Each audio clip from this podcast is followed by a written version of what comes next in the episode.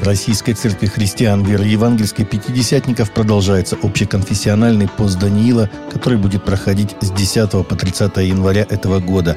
12 января, среда, день третий, молитва за укрепление межконфессиональных отношений и взаимопонимания между церковью и обществом, братские отношения между церквями и конфессиями, соблюдение и уважение прав верующих со стороны государства – начальство и власти, правительство нашей страны, законодательные и исполнительные органы власти за руководителей общественных организаций.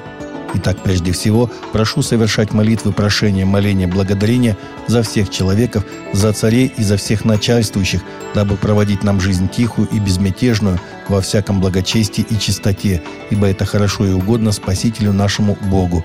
Первое послание к Тимофею, глава 2, стихи с 1 по 4. Библейский центр «Слово жизни» проведет тур пробуждения по городам России.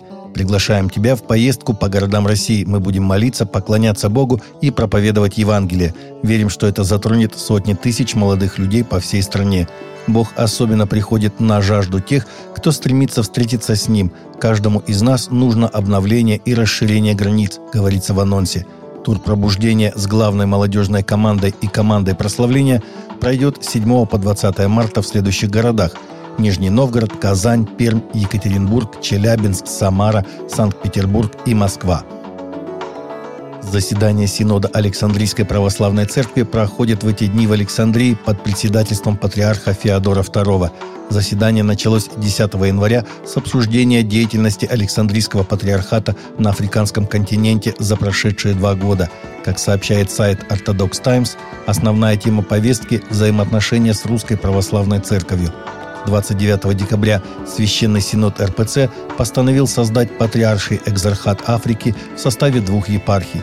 Это решение было вызвано признанием патриархом Феодором Православной Церкви Украины в 2019 году. Китае 1 марта вступает в силу запрет в отношении предоставления иностранными организациями информации, касающейся религии в интернете. Организации «Голос мучеников Кореи» отметили, что в новых правилах прослеживается иная цель – новые жесткие меры по подавлению онлайн-активности китайских подпольных христиан, сообщает христианский мегапортал «Инвиктори». Нормативные акты, вместе именуемые «меры по управлению службами по предоставлению религиозной информации в интернете», состоят из 36 статей, обеспечивать соблюдение которых возложено на 5 правительственных ведомств, и во всех статьях есть только два незначительных упоминания иностранных организаций, говорит представитель «Голоса мучеников Кореи» доктор Хён Сук Фали. Эти правила явно направлены не на иностранные организации – а на предоставление коммунистической партии абсолютного контроля над религиозной информацией в интернете в Китае. Чернокожая католическая медсестра Мэри Ануоха была уволена руководством британского больничного фонда за ношение нагрудного крестика. Однако суд по трудовым спорам выступил в защиту ее прав, назвав решение об увольнении откровенно дискриминационным, сообщает Седмица со ссылкой на Catholic News Agency. Правозащитная группа «Христианский концерн» приветствовала вердикт суда как знаковое решение, закрепляющее важнейшее право на защиту от дискриминации со стороны работодателей в связи с разумными проявлениями веры служащих на рабочем месте.